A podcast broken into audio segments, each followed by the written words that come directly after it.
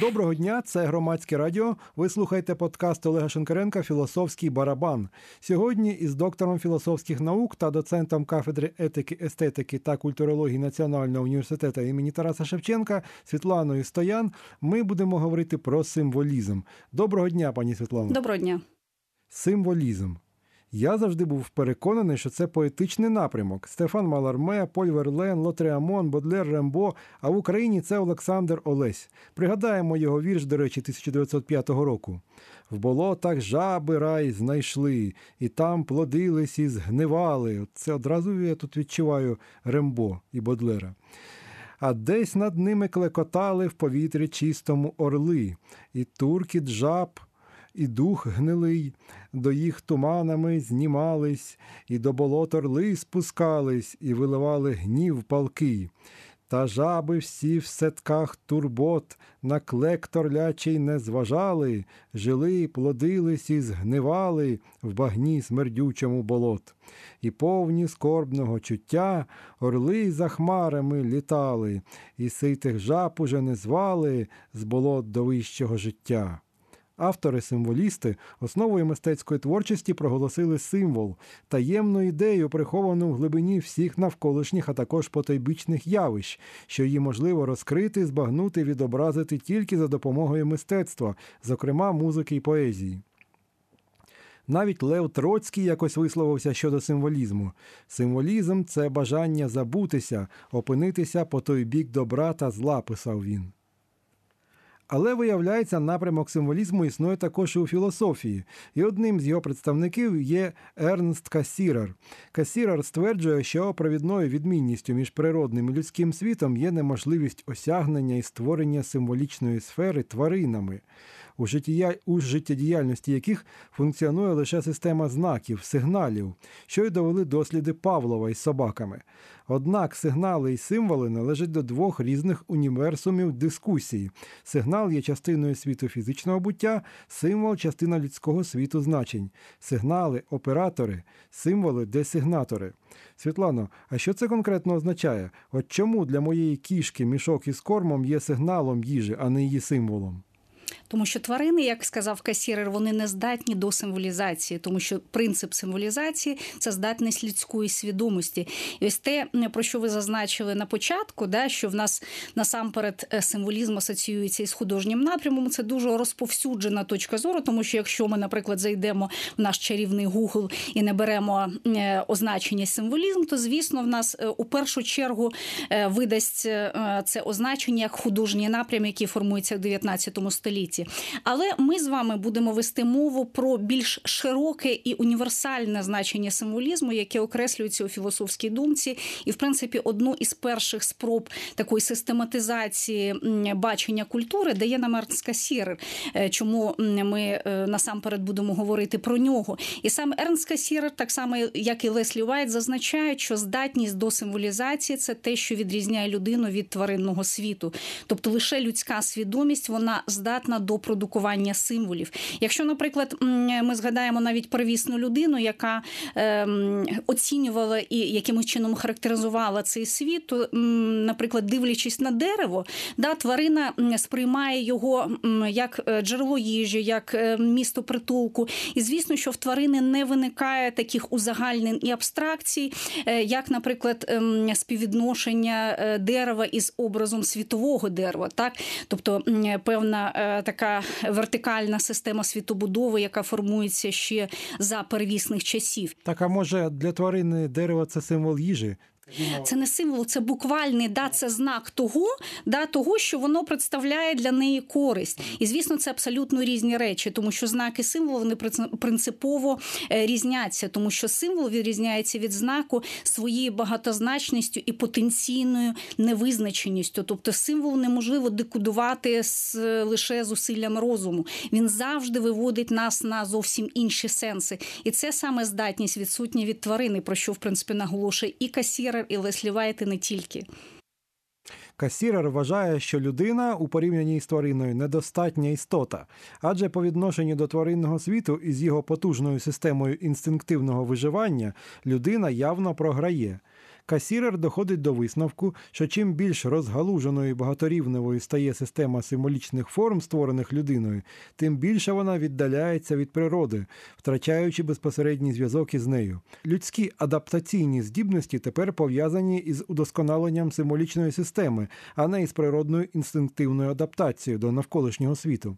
Світлано, вам не здається, що це твердження, м'яко кажучи, сумнівне. Ну як людина може програти тварині? Адже практика показує, що саме людина найкраще адаптована до світу, а не тварина.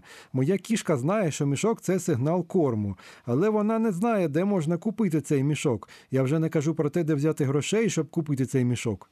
Але зверніть увагу, якщо, наприклад, людина потрапляє е, повністю в природну місцевість, то вона однозначно буде програвати тварині, тому що, наприклад, лише тварина може е, на нюх е, дізнати, що інша тварина знаходиться навіть за кілометри від її місцезнаходження. Так само людина, яка знаходиться в урбаністичному світі, вона практично втратила здатність відчувати і реагувати на якісь подразники і на, наприклад, ті сигнали небезпеки, на які вона реагувала, наприклад, навіть е, коли знаходилась ще на початкових стадіях культурного розвитку. І це говорить про те, що чим більш ми нібито розвиваємось, да, ускладнюємо свою культуру, е, сферу культуру у в тому числі і технократичному плані, тим більше ми віддаляємось від природи, і відбувається те, про що говорив Маклюн, ампутація наших певних здібностей на користь розширення в технологічній сфері. І це абсолютно вірно. Тут не можна Ем, мені здається, із касьєром і не тільки не погоджуватись, тому що чим більше ми стаємо е, сильнішими в розумовому плані, тим більше ми програємо в природному. Тобто культура робить людину безпомічною. Чим вона більш культурна, тим вона швидше загине. Фізично, фізично воно стає дійсно більш безпомічною, тому що зверніть увагу, це встановлено сучасними е, фізіологами, дослідниками мозку. Що, наприклад, чим більше в нас з'являється гаджетів, чим більше в нас з'являється засобів зберігання інформації, тим зменшується потенціал нашої пам'яті. Да, скільки сучасна людина здатна запам'ятовувати по відношенню до людини, наприклад наприклад, середньовіччя чи античності, яка користувалась пам'яттю, тому що в неї не було інших ем, носіїв інформації. На сьогоднішній день, не застосовуючи дуже багато е, тих здібностей, які в нас є е, фізіологічні, ми, звісно, втрачаємо цю здатність. Але чи не є це якоюсь такою помилкою? Адже, ну скажімо якщо взяти кішку або лисицю, просто якусь тварину, яка живе в лісі, у неї завжди від самого початку чутливість до сигналів була значно вищою, ніж навіть у первісної людини, яка ще не мала такої розгалуженої системи символів, як сучасна людина. Але все одно є сенс порівнювати, наприклад, ем, людину е, ранніх форм культури, так і сучасну. Тому що дійсно, якщо ми візьмемо людину, яка жила, наприклад, за часи палеоліту, то звісно в неї інстинктивна форма була набагато більш розвинена аніж в нас. Да? І реакція на подразники, від яких залежало її виживання, була набагато вищою аніж е, в сучасної людини. І саме ось цей шлях ускладнення символічного світу він дійсно з одного боку робить людину е, більш е, високою за її е, рівнем внутрішньої організації, так символічної організації. Але з іншого боку, також кожне вдосконалення воно має і свої якісь зворотні зворотні боки. Так само, наприклад, зараз, якщо ми візьмемо створення ось такого віртуального світу, який ще більше віддаляє нас від природної реальності, це також надзвичайно актуально і в сучасній ем, в сучасному контексті тому що ми ще більше створюємо ось цей штучний символічний світ, в якому ми ще більше знаходимось. Але для того, щоб була така справжня конкуренція поміж сигнальною і символічною системою, ми просто маємо повернутися в якесь дике суспільство, в якому немає ніякої цивілізації. Бо якщо, скажімо, кішка і людина вони опиняться сьогодні у центрі міста, то ж скоріше виживе людина, ніж кішка.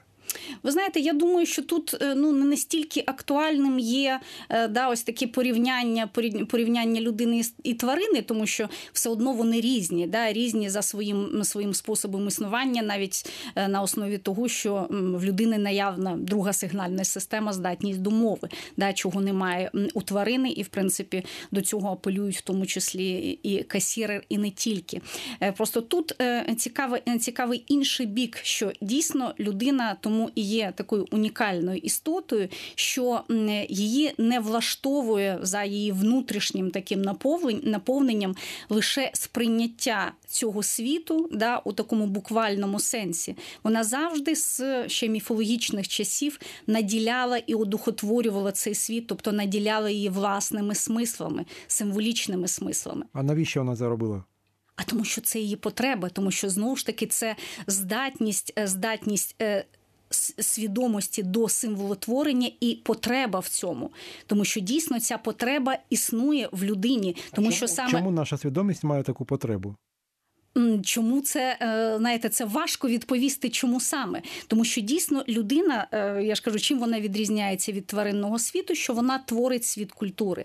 А світ культури це те, що з одного боку протистоїть природному світу, з іншого боку, ми не можемо повністю від нього відсторонитись, тому що та фізіологія, яка нам дадена, вона вказує на цю природу. Мені здається, що символи це ознака свідомості, тобто свідомість якимось чином їх продукує. Ну а свідомість, це як е, за останніми дослідженнями, вона виникла як такий апарат для е, ще більшого пристосування людини для такого дикого навколишнього середовища. Тобто, скажімо, для того, щоб е, дізнатися, що тигр зараз на тебе нападе, треба мати свідомість, щоб якось прогнозувати в майбутньому, чи дійсно він на тебе нападе, чи ні. Ви знаєте, ті, хто займаються дослідженнями свідомості, все більше приходить до висновку, що це абсолютно так само, як і мозку, як е, такої абсолютно табула раси. З одного боку, ми дуже багато про це знаємо. З іншого боку, е, чим більше ми про це дізнаємось, тим важче нам сказати, на якому етапі відбувається е, формування цієї сфери, і наскільки ми багато знаємо про неї, тому що залишається дуже багато невизначеного того, що у певні часи називались називали належністю до ну певним каналом да відкриття якоїсь божественної енергії, в тому числі про це говорили, наприклад, і середньовічні мислителі, починаючи із е, апологетів. Е, ну, до речі, також є сенс згадати того ж псевдодіонісія Ереопагіти, який вважав, е, вважав, що символи призначення символів з одного боку відкривати нам божественну істину, з іншого боку, її приховувати. Нагадую вам, що ви слухаєте подкаст Олега Шенкаренка Філософський барабан. І сьогодні з доктором доктором філософських наук Світланою Стоян ми розмовляємо про символізм.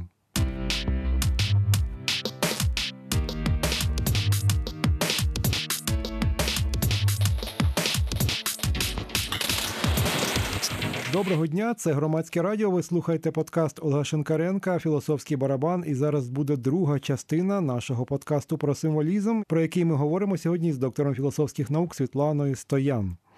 Касірар каже, що за допомогою символів виникла вся людська культура. От, наприклад, релігія. Вона вся побудована на символах. Але що ж вона символізує? Що з цього приводу каже символізм?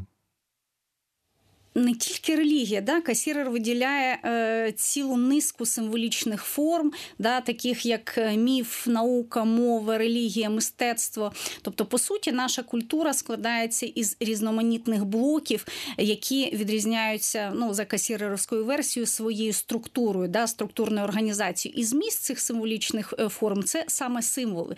Якщо ми говоримо про релігійні символи, да, ми можемо говорити про різні форми символів. Це, наприклад, візуальні символи релігійні, політичні. Ну, от, наприклад, син Бога Ісус Христос. Що він символізує? Тут е, ну знову ж таки, давайте обережніше із такими постатями. Чому тому, що для людини віруючої це абсолютно не символ, це реальна дійсність, да, це реальний персонаж, який виводить нас на розуміння божественного.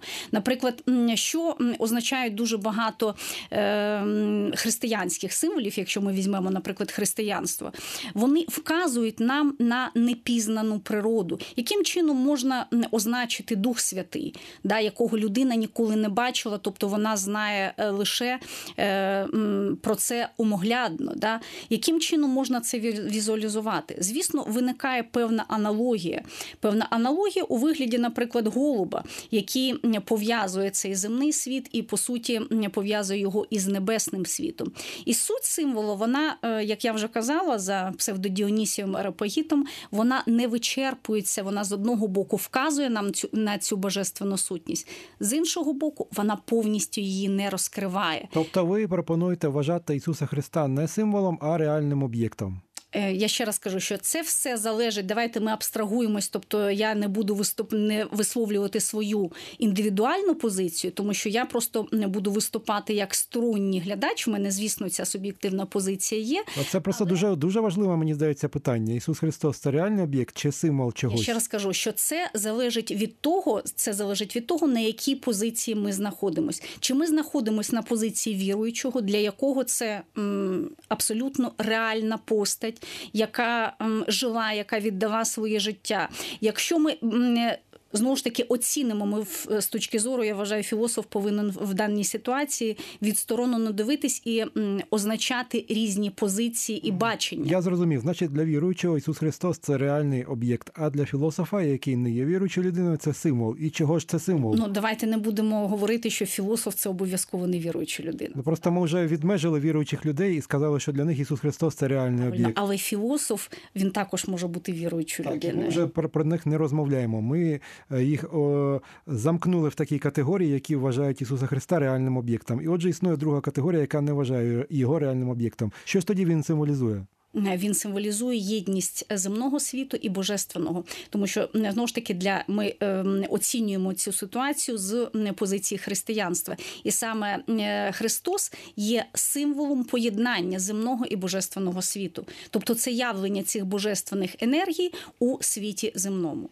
Касірер пише: в усвідомленні себе людина рухається від магічно-ритуальних зображень первісності до синтезованих образів людина-богів в єгипетській пластиці та розписах, поступово переходячи до втілення божественного у суто людській подобі в античному мистецтві, а згодом і до повного відділення світського образу від будь-якого зв'язку із трансцендентним. Тобто символізм допомагає позбавитися від архаїчного мислення. Але чи це правда? От подивіться на схід України, так звані Ордло. Вони наскрізь символічні. Там всі від Гіркіна з Бабаєм аж до останнього гіві суцільні символи. Але при цьому всі вони уособлюють архаїчне мислення. Вони чіпляються за минуле, закликають час, щоб він зупинився. Що ж відбувається? Чому символи тут не працюють? Ну я б не сказала, що там якраз і працюють символи, але Ну як же там постійно скрізь на всьому символи. Там, скажімо, Гіркін це символ е, радянського воїна а це певні архетипові образи. Якщо ми згадаємо Юнга, да або білогвардійського офіцера, який Звісно, боронить. це, це відсил саме до архетипів, тому що тут і спрацьовує ця символічна основа, яку, е, наприклад, накладають, яку за допомогою маніпуляції намагаються підключити до сучасних образів. Тобто, це тут вже підключаються певні маніпулятивні технології, які використовують цю здатність архетипів актуалізуватись у сучасному світі. Так само, наприклад, це те, про що говорив і касірер, і не тільки що на думку касірера, символом він завжди рухливий, він не є статичним. І це також можна тут згадати е, трансформацію е, символічного значення, наприклад, свастичного символу, який е, в санскриті означає побажання всього найкращого, побажання блага. Якщо ми приїдемо до Індії, то практично на кожному подвір'ї ми побачимо свастичний символ, який несе зовсім інше значення, аніж, наприклад, в сучасній Європі, в якій він трансформувався на ось такий зловіщий символ фашизму. Тобто, в залежності від контексту, символ може бути як інструментом модернізації, так і інструментом архаїзації. Ну тут я ж кажу, ем, так можна сказати і так, але тут е, з приводу архаїзації потрібно також пам'ятати е, висловлювання і взагалі уявлення Олексія Лосєва про міф як такий, який з одного боку в нас асоціюється з чимось архаїчним, із чимось віджитим, із ем, якоюсь вигадкою, фантазією м, первісних часів, ем, до е, розуміння символу, як міфу, я перепрошую, як живої реальності, в якої завжди знаходиться людина. Просто ми маємо, вибачте, маємо дуже багато таких реальних е, прикладів цих символів, які просто намагаються затавкати нас у минуле. Це, звісно, багато різноманітних символів радянських часів, які використовують для того, щоб нас повернути до радянського союзу. Це абсолютно природні речі, е, бажання маніпулювати цією здатністю і потребою да, у е, прив'язці себе до якихось, якихось символічних глибинних значень. І е, дійсно ми можемо сказати, що той же Юнг мав рацію, адже на сьогоднішній день, наприклад, на рівні генетики вже встановлено, що, наприклад, якісь події минулого вони м, е, е, відкарбовуються на рівні генетичної пам'яті. Були е, досліджені ті, хто пройшли німецькі концтабори, або, наприклад, періоди такого голодування да, за часи Другої світової війни. І ось такі трагічні події вони відкарбовуються на рівні генетичному і навіть передаються в спадок. Звісно, ми можемо припустити, що це той механізм, який е, передбачав Юнг, да, передача архетипів ось цієї колективної пам'яті з покоління в покоління. Символізм мистецтва повинен розумітися не у трансцендентному, а в іманентному смислі, пише Касірер. А що означають ці слова?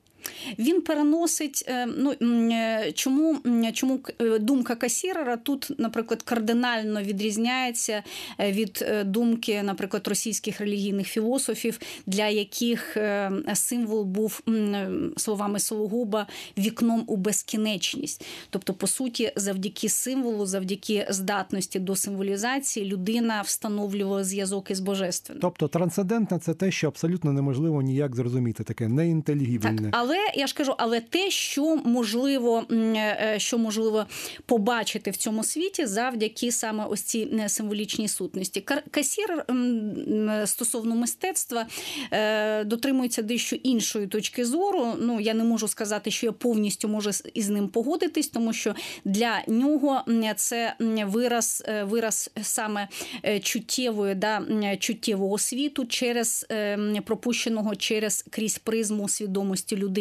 Тобто, по суті, він не пов'язує ось цю символічну е, здатність із чимось божественним. Він не вважає, що це вікно у безкінечність і зв'язок із Богом. Тобто твір мистецтва це не вікно або якась, не знаю, бінокль, якась е, телескоп, в якому ми дивимося, через який ми дивимося на Бога. А це, скоріше за все, пристрій, крізь який ми краще бачимо саме людину.